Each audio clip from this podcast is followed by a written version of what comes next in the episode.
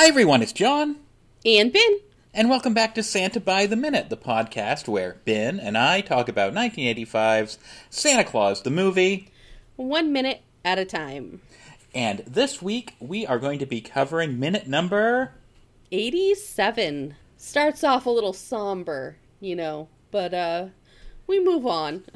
Yeah, we get some great interaction between Towser and BZ, Yes. which we can't wait to get into. We're heading into that stretch of movie that we've been dying to talk about. Yes. It's very exciting. Yeah, it is. It is. Now, I know we're going to we're excited to jump right into this minute, but I want to back up to last minute real quick. Okay. So, I was rewatching this on the high def version that we purchased like our digital copy. And and for the first time ever watching this, you know, as we do every every week when we're rewatching things, I noticed that in front of Anya, I thought I always thought it was a table just in front of her while she's knitting, while she's kind of watching Claus be upset in the corner. It's actually like a big needle point, and she's needle pointing the elf village, the elf compound. And it is so cool looking. I took a picture of my screen with my phone so that I can put it on our website. But it is uh, it is in fact a needlepoint cross stitch of the elf village. Yeah, I just pulled up the clip from last minute and you can't really tell what it is. Mm-hmm. But Yeah. but you're pretty confident it's the elf village? Uh, yeah, it. I think so because there's there's a lot of white like you see in the elf village with the mountains behind it, the snow in the front, and then there's a brown building with snow on the top of it and it looks like there's um Christmas edging around it. It she's not done. There's still work to be done. But what she's knitting at that moment isn't that cross stitch. That seems to be a separate No. project because you separate we did- project, yeah. We didn't comment on it, but she has like the green yarn like wrapped up around her arm because she's doing the the crocheting. Have I got I my think sewing- that's just a hand warmer. Oh, I thought. oh, Okay, all right. She's knitting in red. I thought she had her yarn uh, wrapped around her arm and was kind of No. doing like a red green red green thing. No, I think those are uh, hand warmers. You know, like leg warmers back in the 80s. Those are like hand warmers. I actually I should make myself some of those. I'm going to be an Anya and I'm going to make some of those for me. Cuz I don't like long sleeves, but I want to be covered, so I'm going to make some. And another detail I'm just noticing right now, peeking back at minute 86, when Puffy comes to the door, there seems to be a toy race car Yes. on the table. I wonder if that was a previous toy they had brought in trying to impress Santa. Could have been. Because the book made it sound like they'd been coming in day after day trying to impress Santa with like the latest and greatest toy. Yes, they have. They've been constantly bringing in stuff to him, and he has not been excited about any of it. So that very well could have been one that they brought in. And that leads us now into minute 87. Okay, as you may recall, uh, last week Puffy was presenting a new doll to Santa. The book described it as the most adorable doll in the world, Yes. but it's it's not very adorable. No. It. It's kind of a homely looking doll. It it really does look like a doll that someone that you love crafted for you. Not one that you would go to the store to purchase, you know. Uh, which I mean, I guess technically, Santa and the elves are people that craft things for those that they love. But you know what I'm trying to say, right? Not something that a kid would ask for from Santa. But Santa has been sitting here feeling depressed, and he sadly asked Puffy last week if the doll could fly. Yes. Because he thinks that's all the kids want now, or the shiny new flying candy from BZ and Patch, and he's an old has been. He hasn't said it in that many words, but that that's what he's feeling. Give Santa another couple of years when video games come out, and then he's really off the. yeah, in the timeline, this is the year the NES hit the market, the Nintendo, 8 bit Nintendo. But I think we've mentioned that in past shows. Yeah. And Teddy uh, Ruxpin. We'll mention it again. yeah, this was the Christmas of Teddy Ruxpin and the Nintendo coming out for the first time. Sorry, Puffy. Nobody wants your your little your little doll when you have Teddy Ruxpin in a video game system. Okay, John. So, what is so great about this doll? Well, we'll let we'll let Puffy take it from here. It doesn't fly. It uh, wets. And then there's silence. Obviously, this is going to be a big laugh in the theater. Santa's stare, still there with the big old frown on his face. He opens his mouth like he's about to say something, but then he gets kind of shoos Puffy away, does a little hand motion like, "Get out of here! Get out of my sight, Puffy." you can almost hear Santa's eye roll. You know what I mean? Like he's like, "Oh my gosh." I'm almost surprised Henry Mancini didn't put in some wah wah wah wah wah type music here. I think they really were going for uh, a very somber scene. I don't really think they wanted a comedy effect. You know what I mean? Like I know that the doll wets is probably supposed to be funny. Yeah, I thought that was the whole joke. But I guess maybe because of our age and we've had dolls that have gone to the bathroom pretty much our whole entire lives.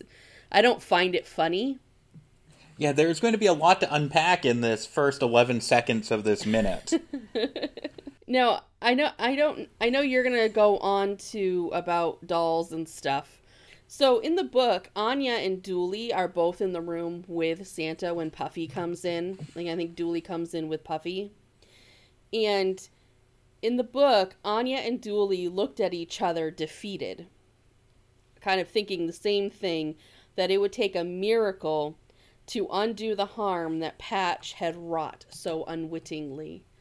So everyone is just pretty much, after Puffy's failure of this doll in Santa's eyes, everyone is pretty much just given up, thinking that there's no getting Santa over this, over Patch.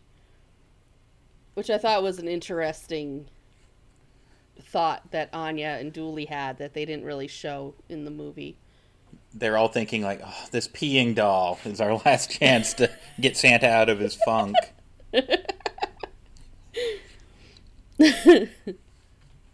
well, some toy companies obviously thought that, right? oh, nice segue. Now, like I said last week, originally, you know, probably because I was a kid when this came out and grew up with this movie, I thought this was kind of commentary on Cabbage Patch Kids because they also had kind of like a homely, homemade look to them. Mm-hmm. And that's how they started off. There is a whole. Somebody needs to do a whole documentary on the rise and fall of Cabbage Patch Kids because yeah. there is a lot going on. I'm I'm surprised that Netflix show didn't do that Toys That Made Us show. You know what I'm talking about? Yeah. They they didn't do a Cabbage Patch episode, but you know that was more boy centric. Yeah. That, that, that was a show made for and by middle aged men, and any girl toys was like an afterthought. I was like, ah, whatever. We'll have a Hello Kitty episode. yeah.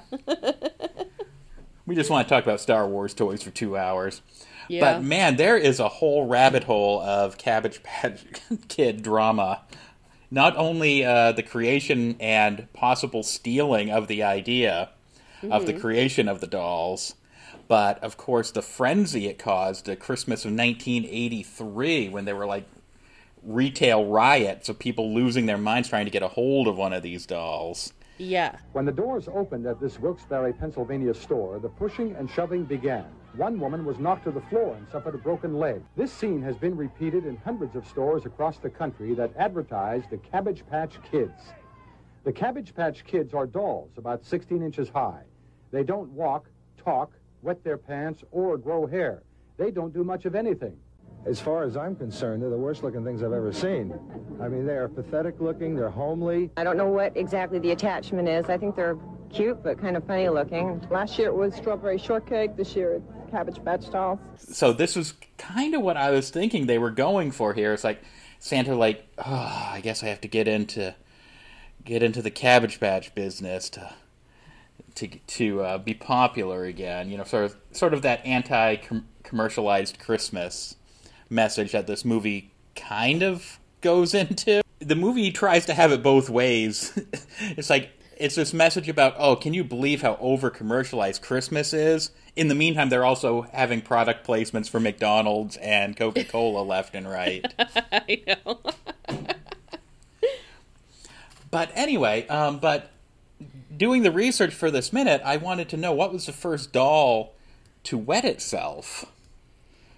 Because okay. as far as I can see, the first Cabbage Patch Kid to wet itself is fairly recent. I can't find anything before 2015 about a wedding Cabbage Patch Kid.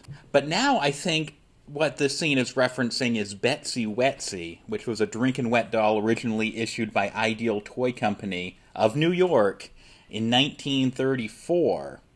Mm. It was one of the most popular dolls of its kind in the baby boom era. So when I grow up, I want to be a mommy. You can play mommy right now with Ideal's Betsy Wetsy. Betsy Wetsy cries real tears. She drinks from her own bottle just like a real baby, and you'll love the soft touch of her baby pink skin. Of course, like all little babies, Betsy Wetsy wets and needs to be changed. And just think of all the fun you'll have giving Betsy Wetsy her bath and shampooing her rooted saran hair. Ask your mommy to get you Betsy Wetsy, and then you can be a mommy too. People who grew up in the 50s, where it was like at the height of its popularity, were the ones who wrote this movie. Yeah. So, do you think they had Betsy Wetsy in mind and not so much Cabbage Patch Kids? Yeah, probably. I, I I feel like it's another one of those things in this movie that don't quite make sense as far as the toys, like the snow globe. You know, it had been out for years, and they they were the elves were kind of acting like this was some new, awesome thing. And same with the doll, you know, where it's like a wedding doll, but it's been out for decades at this point. Yeah, almost like 50 new. years at this point. Yeah. Yeah, so even in the timeline of this movie, a wedding Betsy Wetsy would have been in existence for 50 years. And yeah. Puffy's like treating it like, oh, check this out. So is it saying Puffy's behind the times? But I always thought it was like, oh, Puffy's here with like something that's popular right now. Yeah, I don't know. I, I feel like Puffy, I think they are all behind the times. You know? I also remember the gentleman, I wish I remembered his name offhand, who did the commentary track with director Jeannot Szwarc. He mm-hmm. commented on this scene how it was how he always thought of it as representing the elves losing their innocence and are now cranking out toys, you know, that wet and things that are commercially popular. Hmm. Did that come into consideration? What would this doll do?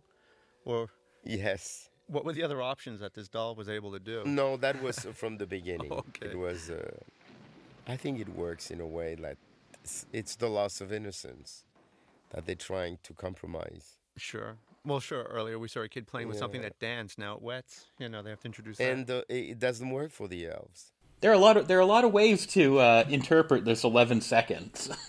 I guess, but I don't really understand how that's the elves losing their innocence it's it's literally a doll going to the bathroom. Like it, it seems like a pretty normal function of someone. Most children who want a doll play with it like it's a real baby. Real babies go pee. Part of it is changing the diaper of a baby. I mean, think about how many dolls come with new clothes for you to change because they get dirty. So I don't really I don't I don't see how it's I don't agree with the whole elves losing their innocence bit. So one more uh, little bit of Betsy Wetsy trivia on the Wikipedia page that I just have to read. I found it very amusing, and I even read it to you before we started recording because I got such a kick out of it. There was a rival toy company called Effanbee, um, and they had previously manufactured a similar doll called Dy-Dee, D-Y-D-E-E. And they issued a lawsuit against Ideal Toys over Betsy Wetsy and the judge ruled that drinking and urinating are natural movements and cannot be patented. because this other company sued Ideal saying they infringed on their patent on a peeing doll. I think they were just jealous that they picked a that Betsy Wetsy picked a better name than Dy-Dee. yes. And before we move on, um, I have to point out that Betsy Wetsy, and I have to assume Dy-Dee as well, they were plastic dolls. Mm. You would put the water into their mouth. Um, I'm looking at Puffy's doll right now, and Puffy's Mm-hmm. doll's mouth is in the position to put a like a bottle in the mouth, even Mhm. though Puffy's doll's mouth seems to be stitched on, Yeah. while Betsy Wetsy had a tube attached to the mouth that would run down to where it would come out in the diaper. Yeah. And this is a cloth doll, Yeah. which I assume is filled with stuffing. I guess Puffy must have a tube in there. Yeah, I don't really know how this particular doll would work. It doesn't look like there's a hole in the mouth for you to put a bottle or a cup, you know, to pour the water in. I mean, and everything that Claus makes pretty much takes is made out of wood or fabric. So, do they have like a wooden tube in the doll? I don't I don't know. I don't And I feel like a traditional soft plush doll would not be the appropriate type of material to have a doll that wets itself. It, you think it'd be like absorb the water like a sponge and be all like squishy and gross Yeah, after a I would- while. Yeah, I would think that even if it, they did have a plastic tube, which it doesn't show that they have anything plastic in the elf compound. You know, nothing has plastic on it. But even if they did have like a plastic tube that connected the mouth to the exit hole, you'd think that, you know, condensation could build up around that tube in the stuffing. You know, I don't I don't know. I don't think that this is a good model, unfortunately, for Puffy. Back to the drawing board, Puffy. Even though now you Yeah. know that no one can sue you Yes. over your peeing doll because urinating and drinking cannot be patented. right. Good to know. But I just feel once the water comes out, you would think the sto- the soft doll would absorb it all, and you'd have this doll with these really wet, dangly legs Yeah. that would that would be like sponges. Yeah. Yeah, it's not a good not a good design. All right, I, I think we've talked way too much about this. mhm. So Claus is there shooing him out of the room. Puffy kind of silently walks away. Anya gives him a little polite smile and nod. Now I want to know what happened to that awesome cross stitch. I hope it just didn't end up in a Pinewood Studios dumpster. I know. I want it. I hope there's some UK like prop warehouse where they don't know what they have, but everything is Yeah. still still in existence. I hope so. I, I kind of doubt it, but but you never know what will I'll surface. pretend. I'll pretend in my mind. I mean, I wonder how many hundreds of years she's been working on that cross stitch. I don't know. I, I, I feel like it would be a long term project. I guess. I don't know. I I personally don't understand how people can slowly work on things. I Says the people who are talking about a movie one minute at a time. Uh, yeah, but I'm only doing this uh, at this pace because that's what you wanted. Crafts, though, I can't just do like puzzles, cross stitch, knitting. I can't just slowly work on it. Like I started, I have to finish it. So, anyway, we have a lot of great details to talk about here, starting off at what we see after we leave the North Pole. We are back in front of BZ's townhouse. Now, in the book, this says on another frigid, rainy night. So, in the book, this is not the same night that Joe showed up at the townhouse. It's another rainy, frigid night. So, The, the movie definitely has it playing out like it's all the same night. well, we don't know. Well, I guess it's up for debate now, but I, I think that's what they were going for. Because we even have an exact time when BZ opens the Yes. door here in a few seconds. We do. But we're not inside yet. We see BZ's, I guess it's BZ's company limo Mm-hmm. parked out on the sidewalk. And Towser is in a hurry. He is rushing up the stairs to the front door. He's in such a hurry he didn't even open an umbrella. He's just holding his briefcase over his head to keep dry. There's a few uh, fun details in the foreground. There's a don't litter sign here on a tree that says, We need you. Were you able to make out the rest of the text? Oh. I, I cannot make it out on my copy. All right, so on the high def version, it says, We need you to keep New York City clean. And it is attached to a tree. I always thought it was on a pole, you know, like a, a metal pole or something, but it's attached to a tree. So in the foreground, we do see a yellow taxi drive by. And I brought up the Internet Movie Cars database, and they identify the taxi that drives by as a 1974 AMC Matador. And I'm not gonna I'm not gonna question the Internet Movie Car database. I and after that, taxi drives by, coming in the other direction. Another vehicle. Well, the Internet Movie Car database says it's a 1977 Chevrolet Blazer. Oh, And we do get an appearance by. I'm curious what this guy's backstory is. He's becoming my favorite character of the minute. Keep in mind, uh, I'm not going to spoil what time it is, but this guy's in a really good mood. He's holding the umbrella. He is walking on the sidewalk, has a suit and tie on. I believe he's holding a shopping bag. And he's just singing to himself, snapping his fingers. He's in a really good mood walking down the street. I wonder what his backstory is. He just got out of a bar. Could be. Where's he heading at this time of night? I, I've never noticed or paid any attention to him before, but now I'll notice him every time I watch this movie. Yeah, he's having a good time. Yeah, he's like singing. Like, da, da, da. I think he's wearing a scarf too. Now that I look He at him. He is. Yep, he's wearing a scarf with an umbrella. Okay, everyone. So uh, now we are inside the townhouse, and buckle in because we got some more great details here. Because as we hear Towser knocking on the townhouse doors, we get a nice shot of BZ's nightstand. Mm-hmm. And I, I hope you've taken notes on this as well. On the nightstand, what we have here is a beautiful picture of BZ with his cigar. It's pretty much the main picture of him. Like they use this one for everything. So on BZ's nightstand, like you said, um, there's a framed portrait of himself. Yes. He's has that BZ look on his face. He's wearing a white tuxedo. Mm-hmm. Now, Ben, Yeah. I am about to send you a link. Okay. Oh, it's a very long eBay link, but uh, I hope it works for you. Look at what you could buy right now for 19.99 and frame yourself. Oh boy. It is the exact same picture. It's They use this as a- Lithgow.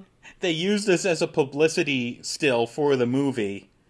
And I was always curious. It's like, I don't remember him wearing a white tux in this movie. It's the photo in the frame in this minute on his nightstand. I love the description of the picture. John Lithgow is the sinister toy manufacturer BZ in Santa Claus the movie. Now available on video cassette. I love it. So you could recreate BZ's nightstand. It's Now, stamped see- on the back September 24th, 1986. Yeah, this was a tie in with the VHS there. You can see the logo for Media Home Entertainment. That is so cool. Now there are multiple. I want it. How much is it? 20 bucks plus shipping. Oh gosh. Well, well, how about I put it? I'll put it on the watch list. Okay. It does say extra fifty percent off. I don't know if that that counts for this item or not. Stay tuned for updates. yeah. Go to our uh, Instagram. This this podcast has given us a, an excuse to buy some really ridiculous eBay things, Yes. including one recently that I can't spoil because we don't have it in our possession yet. Yeah, we can't wait to show you that. It's going to be cool. Yeah, someday we're going to do a full video walkthrough of our Santa Claus memorabilia collection. So there are also multiple pill bottles on his nightstand. I swear one has the Hi-C logo on it, but it must be just vitamin C. Yeah, I believe it is just vitamin C. It's like, were there Hi-C vitamins? but doesn't it look a lot like the uh, Hi-C logo, the juice? It does look like the Hi-C bottle, but it is uh, vitamin C. Okay, I just uh, now I And was Google searching if there were some vitamins that Hi-C put out in in the eighties. I can't make out any of the other pill bottles though. He also has a landline phone, a very detailed, ornate lamp, an ashtray. I assume that's a cigar box um, next in front of, and I assume that's a cigar box in front of that picture of himself. I don't know if that is a cigar box. It doesn't I guess it must be. It the depth of it looks kind of strange. Like at first I thought it was just a flat a flat piece like a flat rectangle plate. But then when you look at the Time magazine next to it, you can kind of see that it is like a box. I think the the the angle of the table and everything is kind of throwing it off. It looked like it was a plate at first. But yeah, I think that is the cigar box. And I, I don't know if we said the number of pill bottles, but I count six pill bottles on his nightstand. He takes a multitude of vitamins. Multitude of something. Now, even though we now know we could we can get that photograph for our own, there is a prop mm-hmm. in this minute mm-hmm. that I would love to have. There's a mm-hmm. copy of Time magazine on Yep. his nightstand, yeah. and in big bold letters it says Christmas 2 with three question marks. And for years, years, I thought that was a supposed to be BZ flying over the city on the cover of the magazine, but it's actually Patch. And Yeah. we know this because we've spent way too much time examining a Christmas 2 poster, which only very briefly appears in this movie, but made an appearance in the comic book and the uh, the book uh, Patch and the Evil Toy Maker. and in this high definition version, you can see that it's Patch. Yes, it was. when- cover. yes, Yeah. it was when we saw it blown up on the big screen back Yep. in 2019, which seems like 17 years ago at this point. I know. I remember being on the edge of my seat the whole time, just soaking in every detail. That's when I. Uh, that's when I first realized there were Mallo cups on the top of that refrigerator, and when I realized it was Patch on the cover of Time magazine.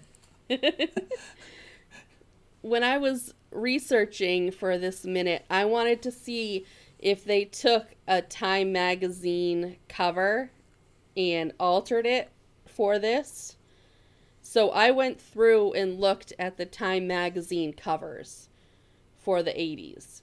And I couldn't find one that would definitively be this one. It could have been any.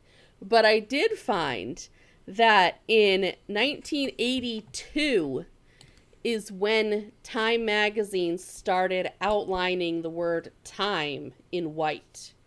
Oh wow, that's interesting. Before that, they didn't have an outline on those letters. So when they were making the props for this movie, they were right on top of the new time design. It's probably impossible to tell, but you know how the covers of Time in that era, there would be the cover story, the big the big thing that would take Mhm. up the whole cover. In this case, it's Patch and Christmas too. Yeah. But up in the upper right hand corner I of can, the cover, I can see I can see it. there's like a fold down, and it's like also in this issue. Is that supposed to be BZ up in that corner? It is. Or is. that something unrelated? Nope, that is BZ. It's the same picture as his picture on here. It's the in the frame, one you mean? Yeah, it's the same one that's in the frame, except for it's a colored picture instead of a black and white. And it says in the little fold, No way, you can read it? it I can read part of it, and it looks like he said it says um he uh, he blank it again. He does it again. I think is what it's supposed to say. He does it again with an exclamation point with BZ's picture in the corner. Because when I was looking at it at the DVD version that we usually go off for this podcast, I was trying to find on the Time magazine cover archive a a person that fit that shape, you know, with a white triangle, thinking that maybe that was like the original part of the Time cover.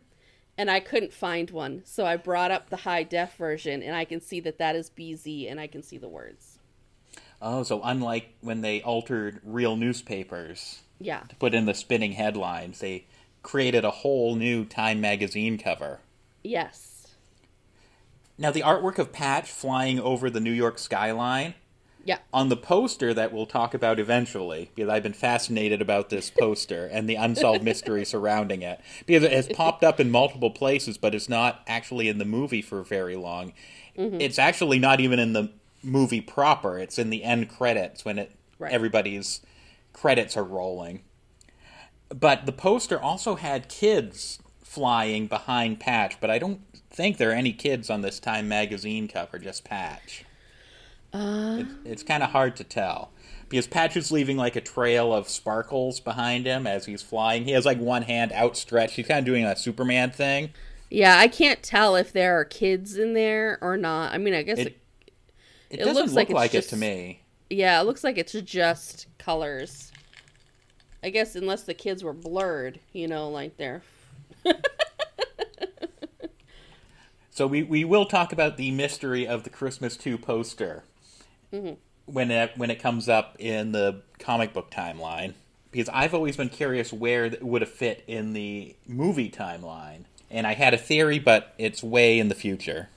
So I can't mention it right. I can't mention it this week. And we've already talked way too much about BZ's nightstand. it comes in the B the BZ's poster comes in now. It's during this scene? It is right now because in the book and in the comic, when Towser shows up to talk to BZ about this, BZ is not in bed. He is in his study, counting and gloating over all of the money that's coming in for Christmas too. And in the comic, he's looking at the poster. Oh, so Right they now. may they must have changed it then. Yeah. They must have changed it to this shot of the nightstand and him getting up to the knocking on the door as opposed to him being in his study, Mhm. admiring all his money and gloating over his Christmas 2 poster. Oh, gee, I thought we were going to talk about this in a future minute, but I guess we'll have to talk about it now. I wasn't prepared. I didn't have my notes prepared. I don't even have the image in front of me, but I'm sure I can bring it up. I'm sure it's right on my desktop somewhere. So, yeah, in the comic, I'll put a I'll put a picture of this on our website so you can see it, and the picture that John has on the website so you can see it. Uh, it says, "BZ Toys and Patch presents Christmas 2 with a whole bunch of kids underneath the Christmas 2." And then it says, "You'll believe a kid can fly." Double exclamation point with a skyline. And then under the skyline, it says only $150 for this Well, we can fill in the blanks with the Christmas 2 poster. I'm looking at it now. I, I pulled it up. Beezy's leaning back in his chair. He's holding this amazing Christmas 2 poster, which also says Beezy Toys and Patch present Christmas 2. And it's in a very similar font to the Superman movie logo. Mm-hmm. Patch is there with his arm outstretched. It's the same artwork as the Time magazine, but he's followed by a, gr- a group of children. It says, Catch, patch, fly high, make it easy with BZ. Under that, it says, I'm looking at a publicity still that's a little washed out. Ben has the Patch and the Evil Toy Maker children's book, which mm-hmm. has stills from the movie. And underneath that, it says, No credit cards accepted. Yep. Only $150 for this. Exciting. Yeah, that's all it says. Uh, because his hand exciting. is obscuring the rest. Mm-hmm. So this reveals some details about Christmas too that yeah. we weren't aware of before. Number one, the cost is $150 for the candy cane. And Beezy is not accepting credit cards. You have to mail in 150 in cash. So before we move on, I got to talk about one detail that's exclusive to the Marvel comic book. And I have to emphasize Marvel because Ben, can you repeat what the slogan was on the Christmas 2 poster in the comic book? Yes, it says, You'll believe a kid can fly.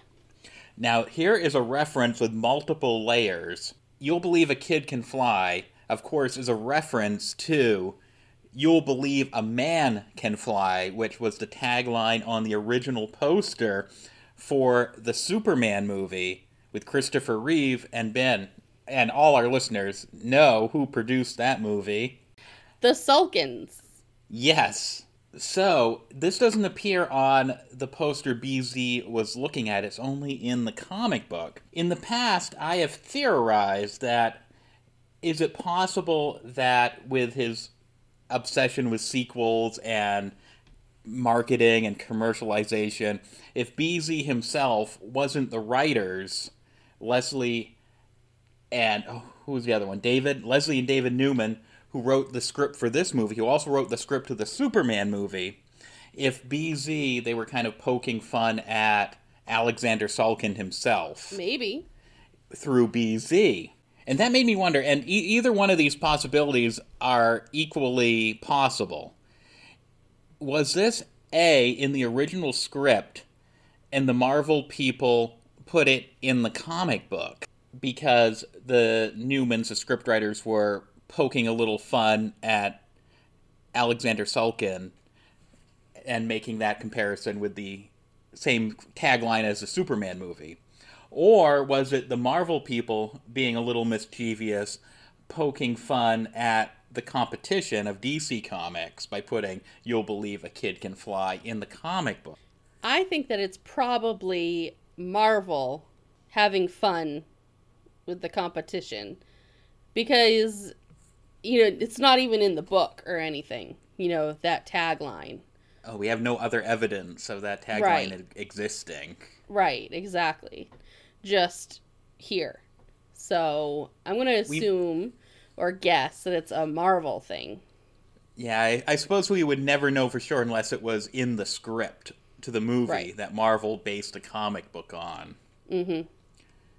But just a, just a clever little thing that connects all the things together: Salkinds, Superman, Santa Claus the movie, and the comic. and I wasn't even prepared to talk about this week. Ben knows that's been in my head for a long time, so I'm glad mm-hmm. we get it on the mic. Ben will have the picture of the publicity still of the deleted scene with the poster, yep. and the version from the comic book, and maybe even the Superman poster. So you yeah. can compare all three. And while you have the book here, a couple other details. It looks like in the background of his study, which didn't we didn't see it earlier, but it seems to be a display case with a Betty Beauty in there. Yes. Yep. So I was, so that was a big mystery of this uh, still for a while. Like, where is this taking place? Because we've seen the inside of his study before, but yeah, maybe that was just off off of frame when Cornelia came into the room to wish him a looks, Merry Christmas. Well, it looks like this is actually this still is taken in his office at the toy toy factory. Yeah, not in his office. Office. Okay, all right. So, but remember uh, a couple minutes ago when Patch was sitting lonely in that rolling chair watching the candy canes come off his assembly line, and we were knocking ourselves out trying to see what the machine said. It said like the Patch Candy, and I thought it might have been Candy-O-Matic. Yeah. In the book, in this book, we had both forgotten there's a beautiful shot of this machine, not seen in the movie, and you can see what the machine said, the sign on the machine, as clear as day. And what does it say? It says the Patch Candy Co. Inc. So does that mean Patch started his own business, or is that what he named the machine? I don't know. So in the but in this book, in this Evil Toy Maker book, they're using the images of Patch sitting alone in the warehouse and his machine here to make the mo- to make the lollipops. They're showing this as the lollipops, not the candy canes. Showing that and then they show those two scenes and then they show the commercial with Patch and then Patch going off to deliver the lollipops. And then at the end is the Christmas tube with the candy canes. So I wonder so maybe they cut out the part in the Well, movie? all, all all of the children's books are kind of abbreviated right. Parts of the movie. Yeah, I guess they had to pick something for this set of the storyline. And by the way, this book, Patch and the Evil Toy Maker, is from the same publisher and it's in the same style as the books they gave away at McDonald's. But this particular one, they didn't give away at McDonald's. You could buy it in a normal bookstore. Yeah. It's very confusing. ninety five. One dollar and ninety five cents. You can hear it read all about the evil toy maker, BZ. In the UK, they issued those same books as the read-alongs. With it came with the cassette. Mhm. I see them on eBay once in a while, but it just costs so much to ship them from the UK, and I don't know how we'd play the cassette and get the audio. Because I, I thought it would be fun to listen to it, and nobody's uploaded them onto YouTube. So, UK listeners, if you have one of these read-along books, we have the books here at home. Mhm. If you just upload the audio of the tape onto YouTube, we will be That very be grateful. I, I doubt it's the actors. I doubt it's Dudley Moore. Like, yeah, here's the time that evil Beezy tricked me. It's probably just some British guy. but it would have been cool if it was really John Lithgow and Patch on the read along tape. But I, I, I kind of doubt it. If they did anything, they may have used like clips from the movie. Oh, geez, we're we're like 50 minutes uh, into my recording time, and uh, Towser hasn't even entered the house yet. Now, did you notice as Towser is ra- making BZ get out of bed and BZ answers the door? Did you notice that BZ has BZ embroidered on his mm, shirt? On his robe? On his robe in red. It says BZ in red. No, I did not notice it. I no- notice as he's rolling out of bed, it's shot in a way that you don't see John Lithgow's face, Yeah. but you see the the robe being put on and him from like the neck down as he walks down the hallway. I don't think it's a body double because when he answers the door, it's clearly John Lithgow in a robe. But no, I did not notice any details on the robe, probably because it's so dark on my screen. Yeah, you can't. Is it like on the see it. front of his robe when he turns around? Yeah. Oh, you can. I'm, I am definitely it. not seeing it. You can see it bet a little bit better when he is walking through the archway with Towser, but you know you can't see it in this version. So have we identified that giant painting he has next to his front door? No, I have looked and I have looked and I have looked and I cannot find that painting online. I have no idea what that is. I believe we've commented on it before. Have you tried the uh, Have you tried the Google reverse image? I have. Yeah. And still haven't nothing? Come, no. I can't find that image anywhere. So BZ unlocks and opens the door. Towser enters. He's still holding his briefcase over his head. BZ says, Towser, good lord, man! It's three in the morning. Haven't you ever heard of the telephone? Hauser! Good lord, man, it's three in the morning. Have you ever heard of the telephone? So now we have an exact time in the timeline, Ben. I hope you made note of that. Mm-hmm. So it's two weeks after Christmas, as Julie will tell us later. And on this particular night, it's three in the morning. So we have a ballpark of the time we're working with. But I was so excited when I heard him say the actual time of day or And, night yeah, and- case. You can also see it on the clock. Well, you can't on our version, but well, I guess you can. When Towser and BZ are in this second room before going into the kitchen, there is a grandfather clock in there, and it is set for three o'clock. Good job, set designers. That was Yes. a good eye for detail there. Yes. I mean, except for that Coke can, there have been very few continuity errors Yeah. with the with the set design in this movie, set decorating, whatever you want to call it. So after BZ has said that line, he lets out a very exaggerated yawn, or John Lithgow does. It's like, you gotta love it. Everything BZ does is very exaggerated and larger than life, even when he yawns. Towser nervously tells BZ, I couldn't use the phone. And now comes a great BZ line. It's perfectly easy, Townsend. You pick up the receiver and dial all the little numbers. you gonna leave in my take too? I thought that was pretty good. I couldn't use the phone. It's perfectly easy, Towser. You just pick up the receiver and dial all the little numbers. I mean, obviously, I can't. I, mine does not even is not even in the same ballpark as the legend John Lithgow himself, but that was pretty good. I thought that was pretty good. But that's that's such a great. That's another great line. It's in the book. It was in the script. It wasn't something he came up with off the top of his head, but it was he he performed it well. BZ and Jeffrey Kramer just play off each other so well, and it's so funny. And the next couple of minutes are just a joy to watch. That's all I can Mhm. say. Would you Would you say uh huh, Ben? Uh huh. I didn't dare use the phone, BZ. I couldn't take the chance of anyone hearing. Hearing what? Shh. Hearing what? Every line is gold. Every line is so great.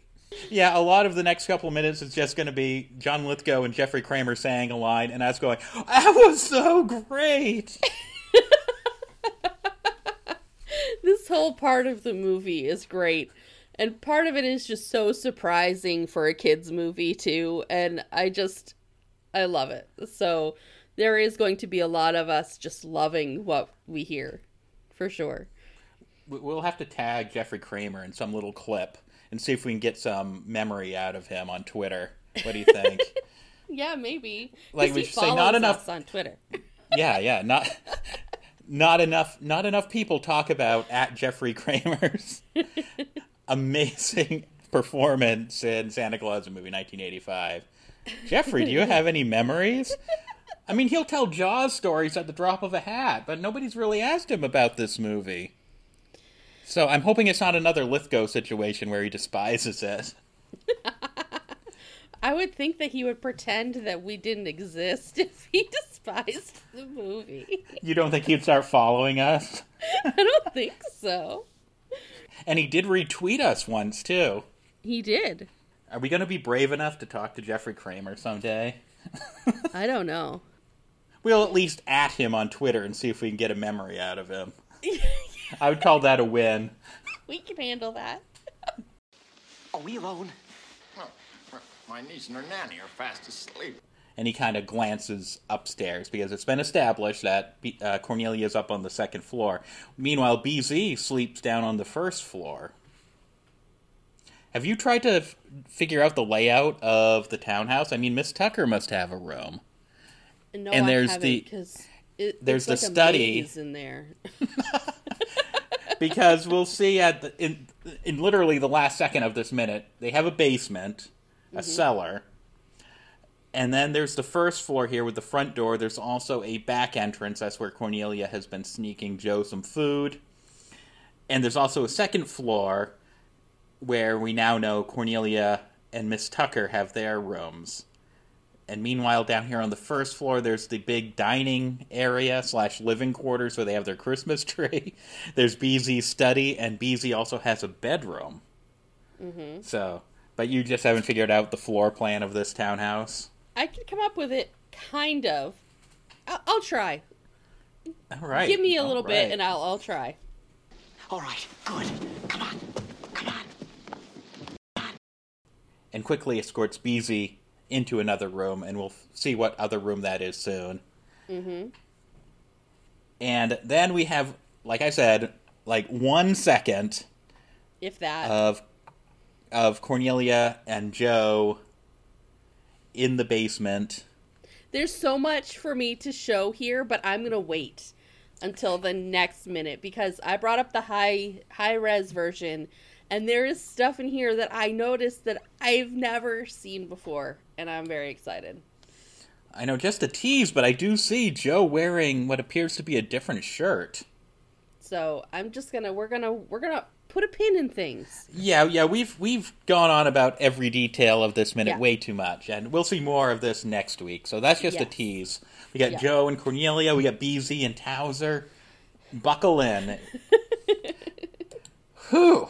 This was this was quite the minute. Mhm. Love these minutes with so many little details. so if you, the listener, have anything to add to this minute or any minute of Santa Claus the movie, be sure to email Ben and I Santa by the minute at gmail.com. And you could be just like Jeffrey Kramer, Towser himself, and follow us on social media. Or on, at least on Twitter. yeah. We're on Facebook, Instagram, and Twitter at Santa Minute. Ben and I post a brand new episode each and every Wednesday. And as always, you can listen to any of those episodes For free!